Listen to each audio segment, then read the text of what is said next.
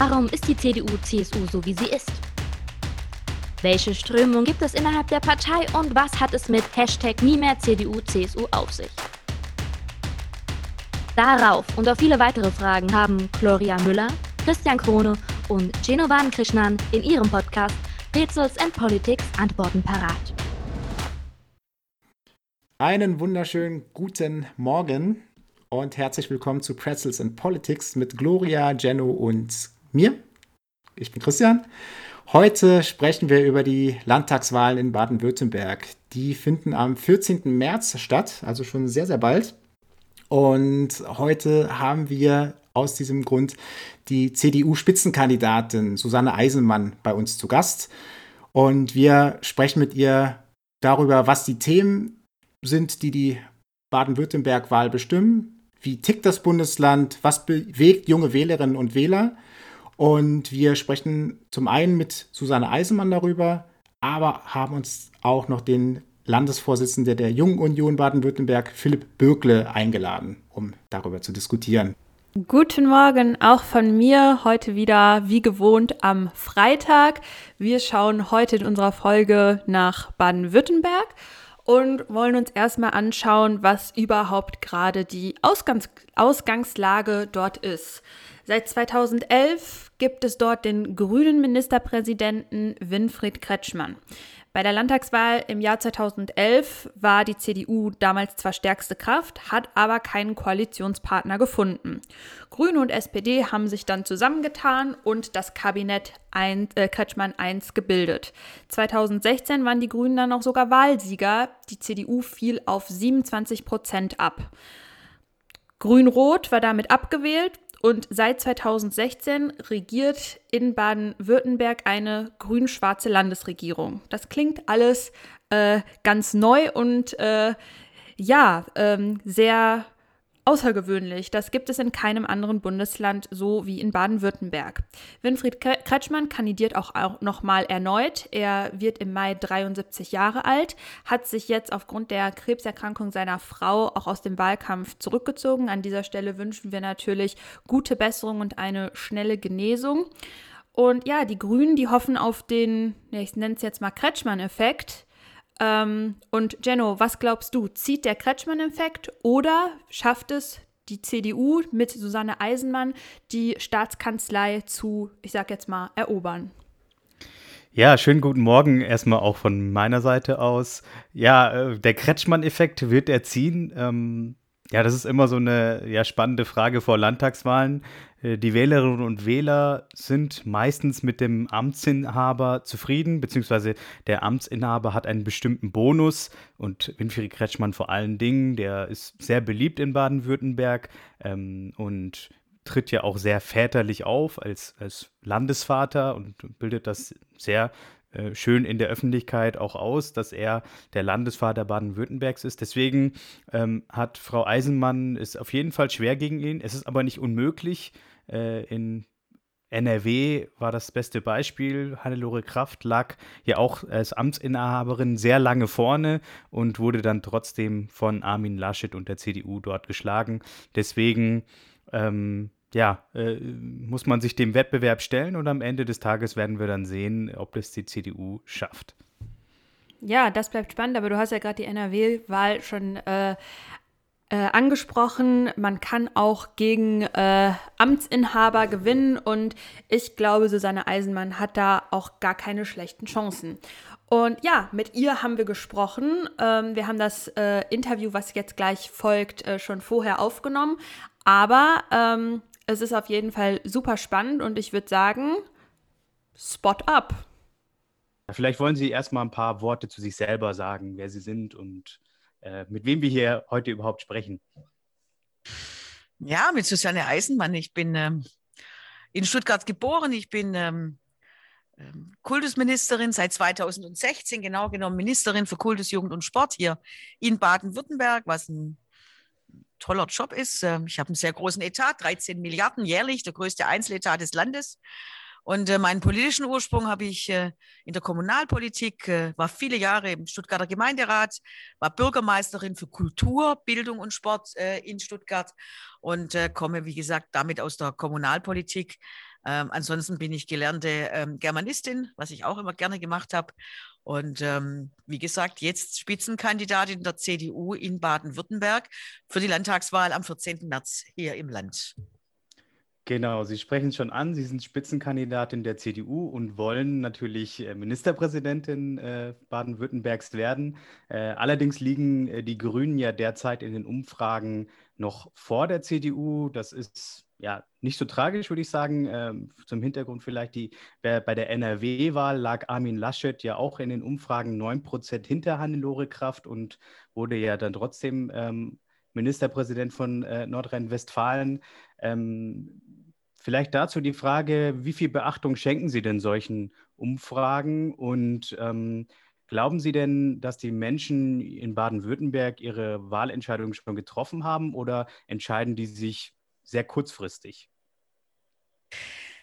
Also vielleicht zunächst äh, mit dem zweiten Teil beginnend. Ähm, ja, ich glaube, dass das Thema Briefwahl ähm, in den letzten Jahren eh kontinuierlich zunehmend äh, Corona-bedingt nochmal äh, ähm, erkennbar zunimmt. Also sprich, ähm, wir haben aus äh, OB-Wahlen der letzten Monate deutlich die Sicht, dass äh, sich die Briefwahl, der Briefwahlanteil zum Teil bis zu verdoppelt hat. Und ähm, deshalb rechnen wir auch damit, dass Briefwahl ähm, aufgrund dessen, dass sich man nicht sicher ist, ob man ins Wahllokal gehen will oder gehen kann, dass man Briefwahl macht. Ähm, wir haben vor dem Hintergrund als CDU in Baden-Württemberg unseren Wahlkampf auch ein Stück weit verschoben, möchte ich mal sagen. Das heißt, wir beginnen auch mit der heißen Phase in Anführungszeichen schon früher, um gerade auch das abzudecken, dass bereits seit ähm, Anfang Februar die Briefwahlunterlagen äh, ähm, äh, angefragt bzw. Äh, bestellt werden können. Da ist es ein Stück weit ein anderer Wahlkampf. Das wird sich, glaube ich, auch grundsätzlich verändern. Äh, es zieht sich in der Streckung länger und deshalb wir rechnen mit einem höheren Briefwahlanteil, deutlich höher und haben darauf unseren Wahlkampf, wie gesagt, auch ausgerichtet, dass es nicht mehr nur um die letzten drei, vier Tage insgesamt geht. Ähm, aber natürlich ähm, viele, die ähm, noch unentschlossen sind. Wir wissen aus Umfragen, dass um die 60 Prozent äh, noch nicht wissen, wen sie wählen sollen. Und Umfragen sind immer Momentaufnahmen. Klar, die freuen einen, wenn sie gut sind, die ärgern einen, wenn sie nicht so gut sind. Allerdings haben Sie recht aus meiner Sicht, man darf es auch nicht überbewerten. Wir wissen, dass die Menschen immer mehr danach entscheiden, wo sie gerade selber stehen, analog zu ihrer eigenen Situation. Und da hat sich natürlich schon auch Corona-bedingt vieles verändert. Äh, wir sind in einer starken Wirtschaftskrise in äh, Baden-Württemberg. Das merkt man in Diskussionen, machen sich viele Sorgen um ihren Arbeitsplatz, ihren Ausbildungsplatz. Da haben sich Ängste und, und Sorgen auch ein Stück weit verschoben. Da geht es um Lebensunterhalt, um, um die Zukunft. Und da haben wir, glaube ich, als CDU gute Antworten. Und deshalb bin ich da absolut zuversichtlich. Ähm, die Wahl entschieden ist am Abend des 14. März, nicht vorher. Und wie Sie so schön sagen, Armin Laschet ist ein bestes Beispiel dafür. Wie gesagt, vier Wochen vorher knapp zehn Prozentpunkte als CDU hinter der SPD. Und der Ministerpräsident heißt Laschet und nicht Hannelore Kraft. Ähm, deshalb ähm, vor dem Hintergrund äh, sind wir da sehr fleißig unterwegs. Wir diskutieren sehr, sehr viel und versuchen, die Menschen von unserem Personaltableau und von unseren Inhalten zu überzeugen. Die Kampagne läuft ja unter dem Motto Neue Ideen für eine neue Zeit. Was sind denn die wichtigsten Ideen für Baden-Württemberg, wenn wir gerade von Inhalten sprechen?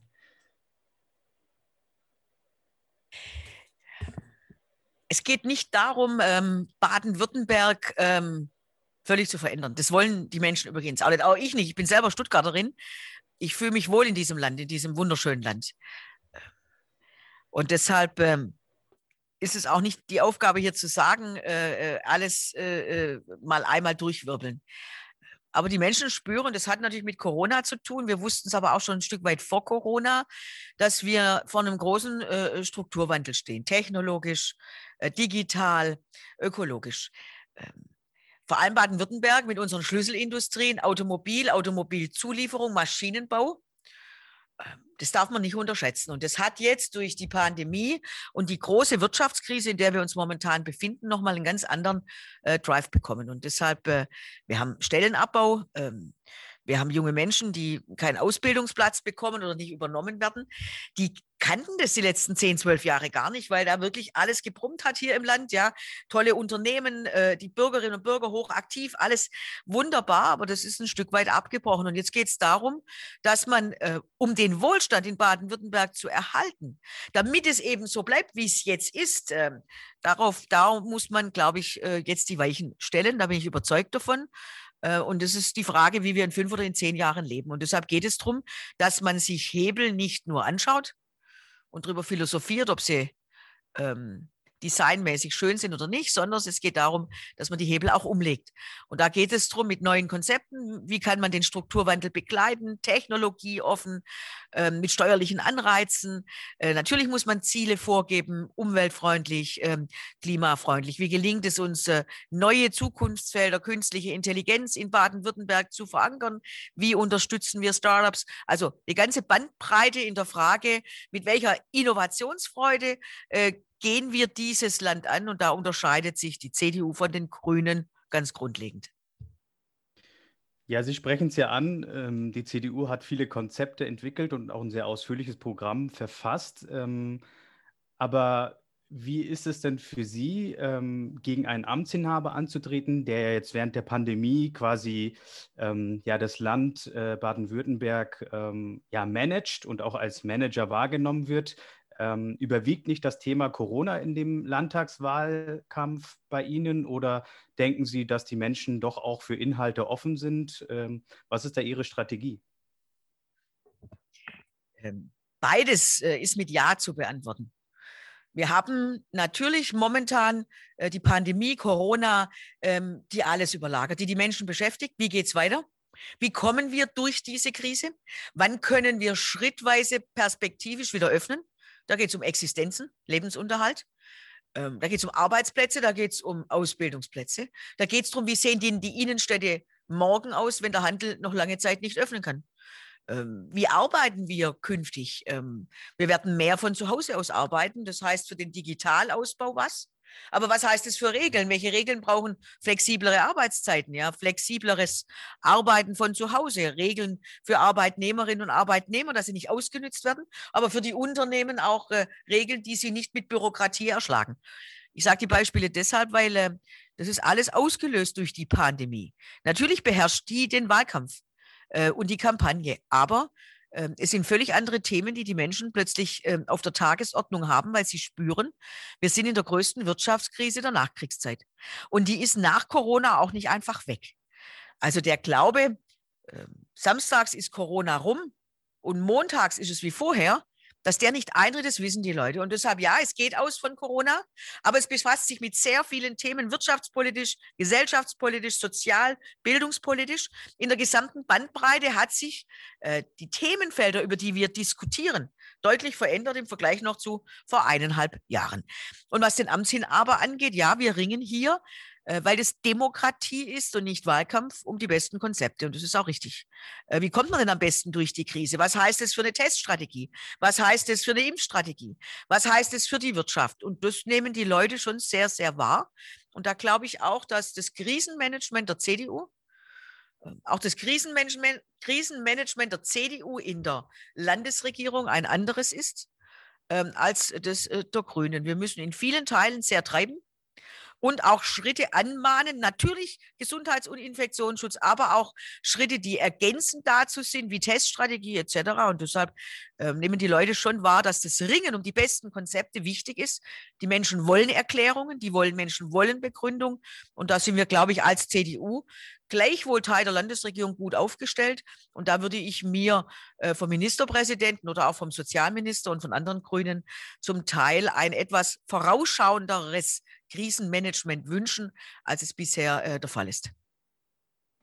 Genau. Sie haben ja jetzt auch schon äh, sehr schön ähm, dargelegt, dass sehr viele Themen, die den Wahlkampf bestimmen werden, mit der Pandemie beziehungsweise auch mit deren Auswirkungen zusammenhängen. Aber es gibt ja auch Themen zum Beispiel wie, wie den Klimaschutz, der auch vielen Menschen eben auch ähm, ja, auf der Seele brennt. Und wie gelingt es im Wahlkampf auch solche Themen zu besetzen, die jetzt vielleicht nicht unmittelbar mit der Pandemie im Zusammenhang stehen? Und äh, wie kann man den Wählerinnen und Wählern diese vermitteln? Ja, zunächst mal durch viele Gespräche. Also es ist ja so, dass wir sehr viele Veranstaltungen machen, natürlich digital. Wahlkampf hat sich völlig verändert und ich bin sehr froh, weil wir uns als CDU Baden-Württemberg schon vor eineinhalb Jahren da intensiv aufgestellt haben. Wir haben heute Studios, so wie jetzt hier ähm, in der Landesgeschäftsstelle. Ähm, wir haben viele digitale Veranstaltungen, sozusagen öffentliche ähm, digitale Veranstaltungen, wo 250, 300 Leute mitdiskutieren. Wir haben Zielgruppengespräche mit Unternehmern, mit Vereinsvorsitzenden, mit äh, unterschiedlichsten Berufsgruppen, ähm, wo 50, ähm, 60 Gesprächspartner einem dann schon sehr direkte Rückkopplung geben. Und daran kann man auch feststellen, wie die Themen sind. Das Thema ökologischer Strukturwandel ist ein Thema. Ähm, gerade in einem ähm, Land wie Baden-Württemberg mit der Schlüsselindustrie Automobil, Automobilzulieferung. Dass wir wollen, dass morgen auch noch die besten Autos aus Baden-Württemberg kommen, hat mit der eigenen Tradition zu tun, aber auch damit, dass in Baden-Württemberg gut 500.000 Arbeitsplätze daran hängen. Das kann nicht einfach weg. Das soll auch nicht einfach weg. Dass aber die besten Autos von morgen klima- und umweltfreundlich sein müssen, das ist Teil der Diskussion. Ähm, auch die Frage, wie sehen denn die Tankbefüllungen oder die Antriebe der Zukunft aus. E-Mobilität allein greift, glaube ich, deutlich zu kurz. Wir brauchen Wasserstoff, synthetische Kraftstoffe, Batterie, Biogas vielleicht im Bereich der Landwirtschaft. Also das sind die Themen, wo ähm, das Thema Ökologie, Klima und Umweltschutz eine Rolle spielt in den Diskussionen. Aber darüber hinaus gibt es halt auch viele andere Themen. Das heißt, die Wahrnehmung ähm, ist schon geprägt durch das, was die Menschen abfragen. Und da hat Wirtschaftspolitik deutlich an Bedeutung gewonnen neben dem Thema Ökologie, aber nicht in dem Maße wie Wirtschaftspolitik. Auch das Thema innere Sicherheit ähm, ist ein Thema, was viele umtreibt.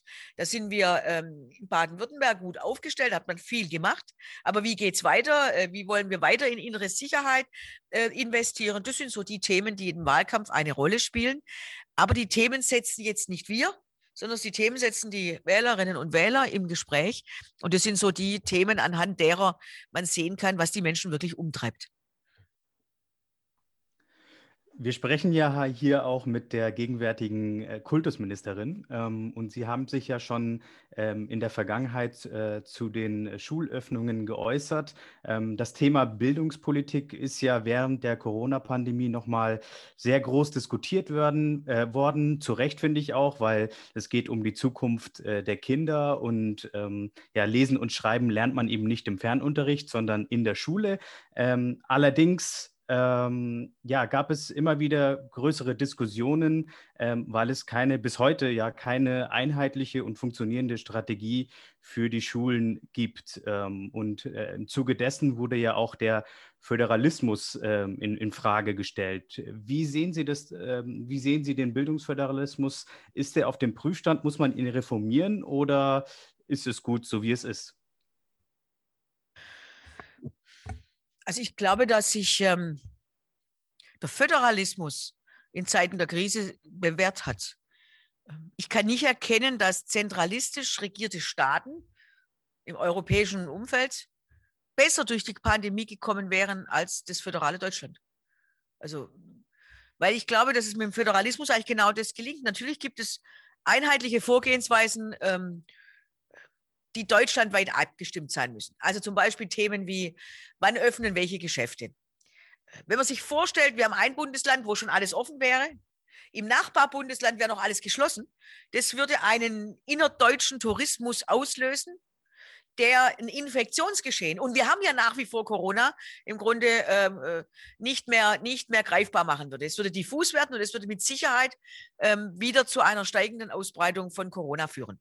Und deshalb ist es schon wichtig, dass das einigermaßen schrittgleich funktioniert, ähm, um eben genau diesen diese Mobilität der Menschen nicht auszulösen, weil dass sich der Einzelne wieder danach sehnt, irgendwo hingehen zu können, sich zu treffen. ist nachvollziehbar, sehen wir jetzt ja auch bei dem schönen Wetter, wo die Leute schon wieder ganz schön massiv draußen sind und sich auch in vielen Gruppen ähm, zusammensetzen, treffen. Deshalb äh, zeigt sich das. Auf der anderen Seite ist es aber wichtig, dass man schon unterscheiden muss, ob eine In Inzidenzlage in einem Bundesland sehr, sehr hoch ist oder in einem anderen eher gering. Und gerade was das Thema Kitas und Schulen angeht, ich bin für Bildung und Betreuung zuständig und ähm, ich habe nach dem ersten Lockdown im Frühjahr letzten Jahres danach nicht nur mit Virologen, sondern auch mit Kinderärzten, Schulpsychologen, ähm, äh, Sozialarbeitern gesprochen. Und es ist ein verheerendes Bild, ähm, das die zeichnen, was Kinder mit dieser Phase äh, zu Hause zu sein äh, macht. Ähm, sozial, psychisch, äh, eine ganz große Herausforderung. Wir haben nicht nur Kinder, die in sozial stabilen Verhältnissen leben. Wir haben nicht nur Kinder, die in schönem äh, Umfeld leben können, sondern wir haben Kinder, die brauchen Unterstützung, die brauchen die Struktur von Kita und Schule äh, als strukturierendes Element und auch als ergänzendes oder kontrollierendes Element für ein Elternhaus, ähm, das unter Umständen schwierig ist. So, und da dann Unterschiede zu machen, bei den Bundesländern. Aber natürlich darüber zu sprechen. Und wenn man sich anschaut, wir haben seit heute, Montag jetzt, äh, die Kitas äh, und Grundschulen schrittweise geöffnet, wie alle anderen Bundesländern auch, dann zeigt sich ja, es ist gut, regional besonders reagieren zu können. Es zeigt sich, dass es gut ist, dass man es miteinander abstimmt. Aber es ist auch wichtig, dass Bundesländer auch nochmal unterschiedlich, analog zum jeweiligen Infektionsgeschehen reagieren können. Und deshalb ein großes Sternchen für den föderalen äh, Föderalismus äh, in Deutschland äh, in dieser Zeit. Dann kommen wir auch schon zur letzten Frage. Sie fordern ja in Ihrem Regierungsprogramm ein eigenes Ministerium für Digitalisierung. Was sind Ihrer Meinung nach die größten Herausforderungen in der Digitalisierung und ist Corona ein besonderer Digitalisierungsbooster?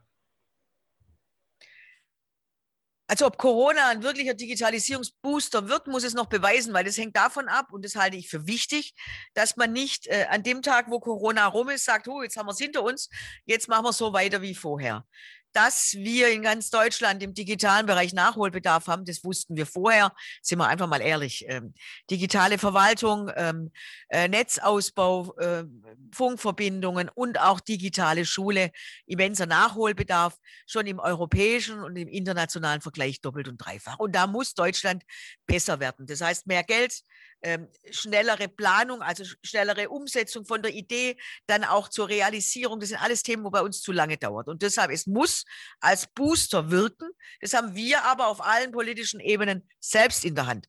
Äh, von allein wirkt eine Krise gar nicht, sondern die Erkenntnis, die ich aus der Krise ziehe, ist dann entscheidend und das muss mehr Geld und man muss da auch ähm, äh, äh, zügiger vorankommen. Auch Glasfaserausbau, wenn das bei uns Jahre dauert, fünf, sechs, sieben Jahre, bis es verbuddelt ist, dann dauert es einfach zu lange. Die Zeit haben wir nicht. Und ähm, ich glaube, dass es wichtig ist in der Politik, dass ähm, ähm, sich politische Bedeutung auch widerspiegelt, beispielsweise in Organisationseinheiten. Äh, und deshalb, wir haben jetzt äh, Digitalisierung bei uns im Innenministerium verankert, wo auch jetzt ganz arg viel passiert ist. Aber gerade die Frage vernetztes Vorgehen, digitale Verwaltung, digitale Schule, Ausbau Glasfaser, wie stimme ich es mit Europa, mit Berlin ab, sind alles Themen, wo es, glaube ich, gut ist, wenn es ein Stück weit aus einem Guss ist und dort auch ähm, vernetzt gearbeitet werden kann. Und deshalb fordern wir ähm, für die neue Legislaturperiode tatsächlich ein eigenes Digitalisierungsministerium. Wenn wir es irgendwann in Jahren dann mal nicht mehr brauchen, wunderbar, weil sich dann zeigt, dass Deutschland den Standard hat, den wir als wirtschaftsstarkes und innovationsstarkes Land haben wollen.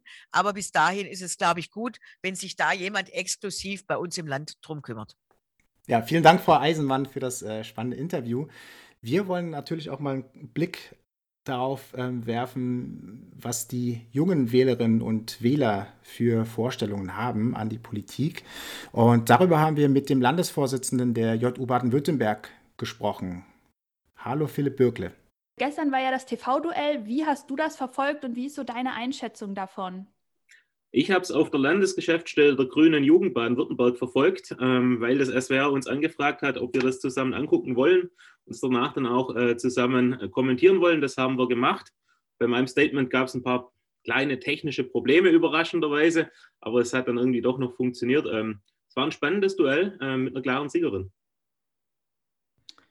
Ja, vielen Dank. Äh, als Vorsitzender der Jungen Union ist es ja auch in deinem Interesse oder beziehungsweise ist es ja auch euer Interesse, junge Ideen ins Programm der CDU einzubringen. Was sind denn eure Schwerpunkte für die CDU Baden-Württemberg beziehungsweise für die Landtagswahl? Wir hatten relativ äh, viele Schwerpunkte. Wir haben ein junges Wahlprogramm äh, verabschiedet auf dem digitalen Landesausschuss äh, und waren da dann auch erfolgreich mit unseren Anträgen äh, bei der äh, bei der Programmfindung, ähm, beim Programmprozess beim CDU-Landesparteitag haben alle unsere Anträge durchgebracht. Unsere Schwerpunkte waren natürlich Bildung, äh, aber natürlich auch Wohnen und Wirtschaft. weil das halt gerade momentan vor allem bei uns in Baden-Württemberg Krisenthemen sind. Ähm, gerade jetzt in der Corona-Pandemie, wenn junge Menschen fertig waren mit dem Studium, mit der Ausbildung, ähm, als ich fertig worden bin, stand die Welt offen äh, und äh, es gab eine Vielzahl von Jobangebote. Das sieht momentan anders aus äh, und da brauchen wir Antworten. Äh, oder auch wenn äh, Leute zum Studieren gehen äh, und die erste eigene Wohnung suchen und keine Chance auf dem Wohnungsmarkt haben, weil es einfach keinen finanzierbaren Wohnraum gibt, keine finanzierbaren Wohnungen. Ähm, und da haben wir ein paar Ideen gebracht, ein paar Vorschläge gebracht ähm, und haben die Gott sei Dank auch alle ins Wahlprogramm reingebracht. Wobei man dazu sagen kann, ähm, wir hatten in Baden-Württemberg das große Glück, dass der Manuel Hagel als Generalsekretär äh, die Partei da schon gut eingebunden hat im Vorfeld. Von dem her müssten, mussten wir dann auch nicht mehr viel korrigieren. Das Programm war auch so schon ganz gut. Ja, das hört sich ja auf jeden Fall sehr, sehr gut an. Ähm, wie bringt ihr euch als junge Union denn aktiv im, im Wahlkampf ein? Ich meine, dieses Jahr, äh, beziehungsweise durch Corona, ist ja alles etwas schwieriger. Auch der Wahlkampf ist ja nicht ein traditioneller Wahlkampf. Ähm, versucht ihr als Junge Union ja spezielle Konzepte einzubringen oder was ist da eure, eure Herangehensweise? Wir haben natürlich sehr, sehr viel in der digitale Raum äh, verlagert. Und du hast gesagt, ähm, der herkömmliche Wahlkampf, den wir kennen, ähm, den gibt es dieses Jahr leider nicht.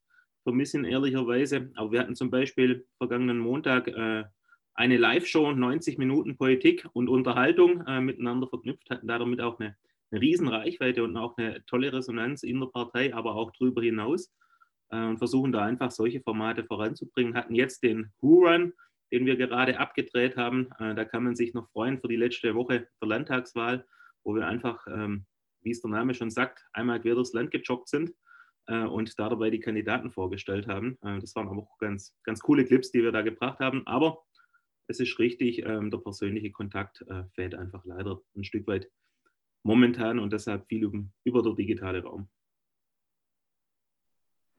Wie würdest du die politische Lage in Baden-Württemberg momentan einschätzen? Würdest du sagen, die Menschen sind zufrieden mit der Arbeit ihres Ministerpräsidenten oder kann man schon sagen, dass sie vielleicht sogar Kretschmann müde sind vielleicht?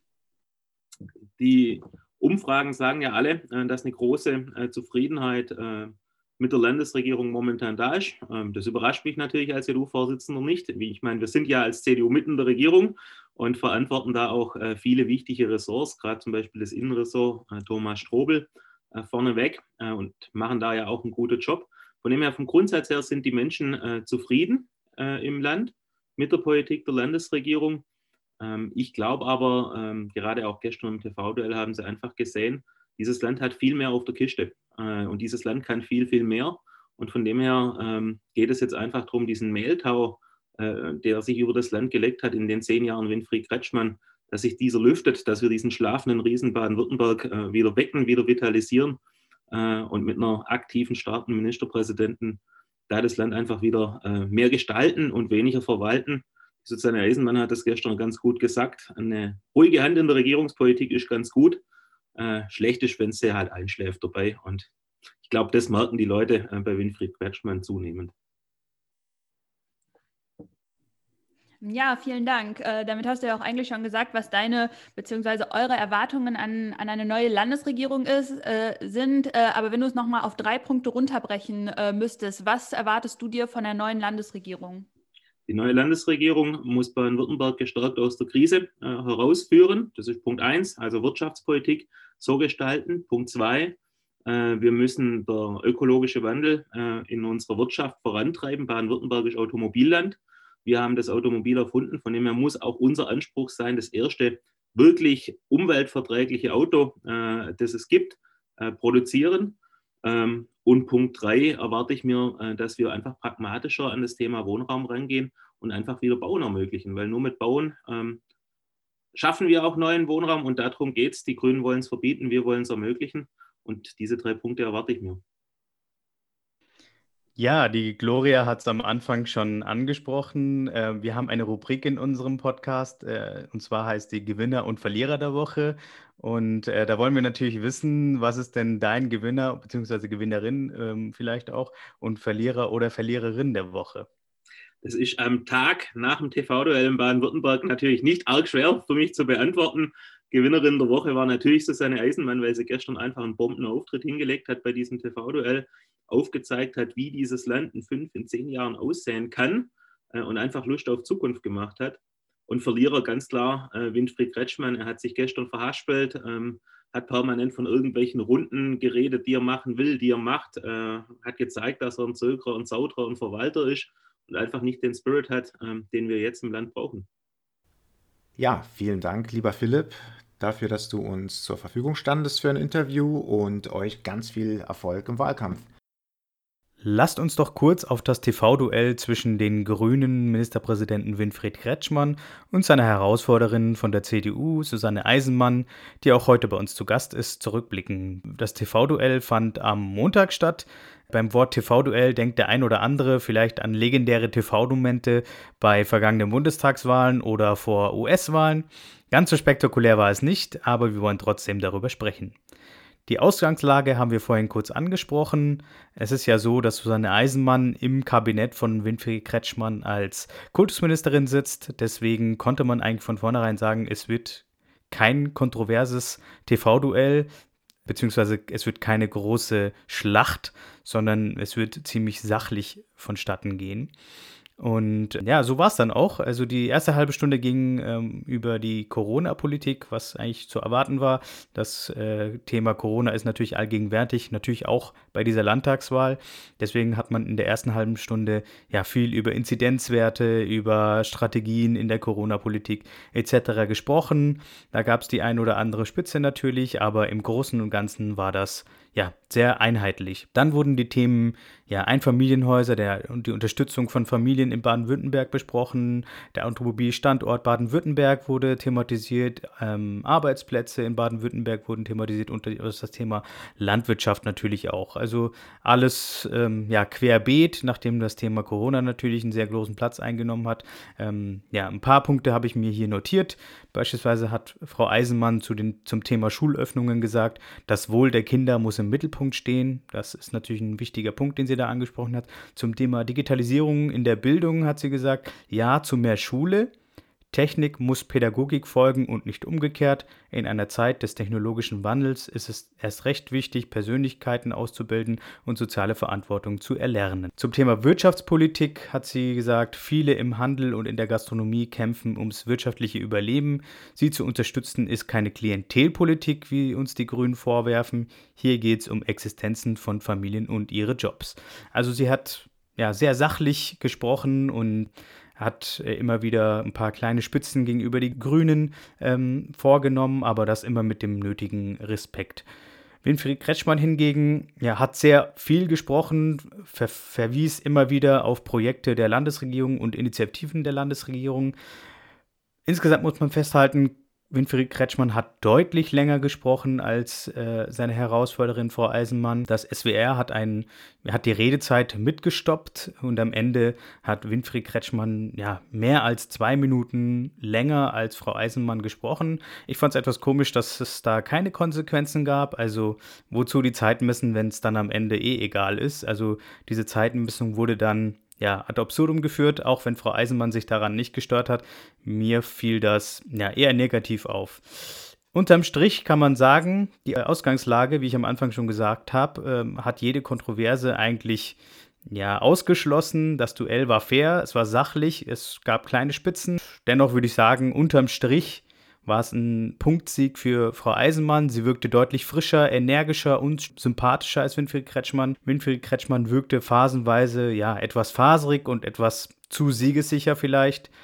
Ja, das ist so meine Einschätzung und ähm, ja, wenn ich mir das noch erlauben darf, ähm, ich fand das Format des SWR leider, leider etwas zu lahm. Es war, es hat mich tatsächlich nicht angesprochen. Ich fand es zu altbacken nach dem Motto, ja, ähm, wird schon irgendwie, wird schon irgendwie klappen, die Leute werden schon einschalten.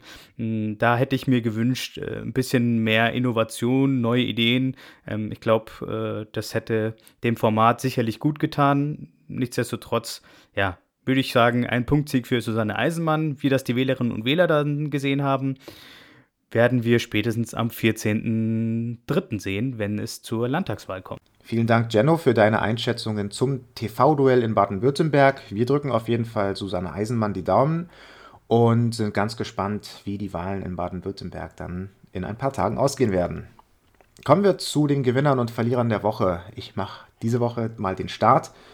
Mein Gewinner sind auf jeden Fall die Supermärkte und Discounter, die bereits angekündigt haben, ab der kommenden Woche Schnelltests anzubieten. Damit kommen sie der Politik, ja, mal wieder, muss man auch sagen, leider Gottes äh, zuvor, die angekündigt hatte, eigentlich zum 1. März mit einem breit gefächerten Testing-Angebot zu kommen.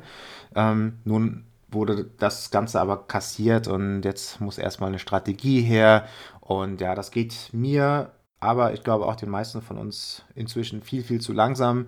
Und da kann man auf jeden Fall froh sein, dass da der Markt, wie es auch immer so schön heißt, äh, die Dinge in die Hand nimmt und uns da schon mal versorgt.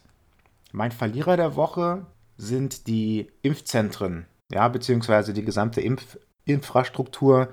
Ähm, man hört jetzt immer wieder, dass Termine vergeben werden, die dann zum einen nicht wahrgenommen werden, was natürlich an den Patienten liegt, aber in Konsequenz darauf werden dann die Impfstoffe auch nicht äh, weiter verimpft an, an andere Personen. Ja, und das kann nicht sein, dass wir mittlerweile ein gutes oder ein zumindest besseres Impf, äh, Impfangebot haben und das äh, allerdings dann an der Logistik scheitert. Ja, und am Ende nicht so viele Leute geimpft werden können zu diesem Zeitpunkt, wie es eigentlich möglich wäre. Von daher ja, gibt es auch in dieser Hinsicht noch einiges zu verbessern.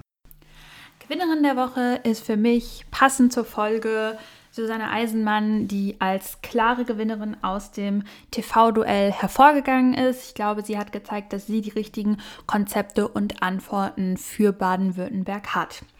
Verliererin der Woche ist für mich die neue Chefin der Linken, äh, Susanne Henning-Welso, die auf dem digitalen Parteitag davon sprach, die CDU, CSU aus der Bundesrepublik, beziehungsweise dann korrigierte sie sich auf Bundesregierung zu vertreiben. Und ich glaube, Tillmann Kuban hat da ganz treffend getwittert, nur ein Versprecher oder mal wieder selbst nicht besser als die Rechtspopulisten.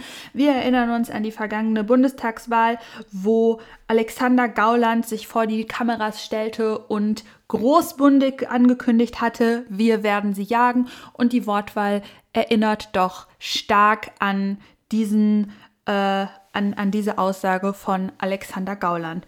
Und ähm, ja, ich, ich glaube, äh, damit offenbart man auch sein äh, Gedankengut und äh, deswegen für mich ganz klar die Verliererin der Woche.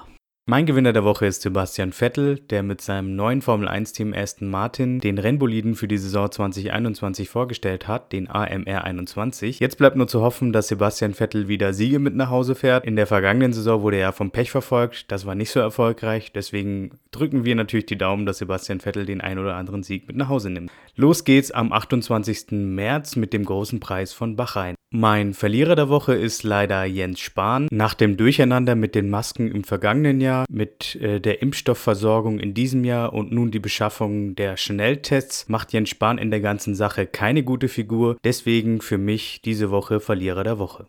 Das war's mal wieder für diese Woche. Wir hoffen, es hat euch gefallen. Schreibt uns gerne in die Kommentare, wer eurer Meinung nach der neue Ministerpräsident oder die neue Ministerpräsidentin wird.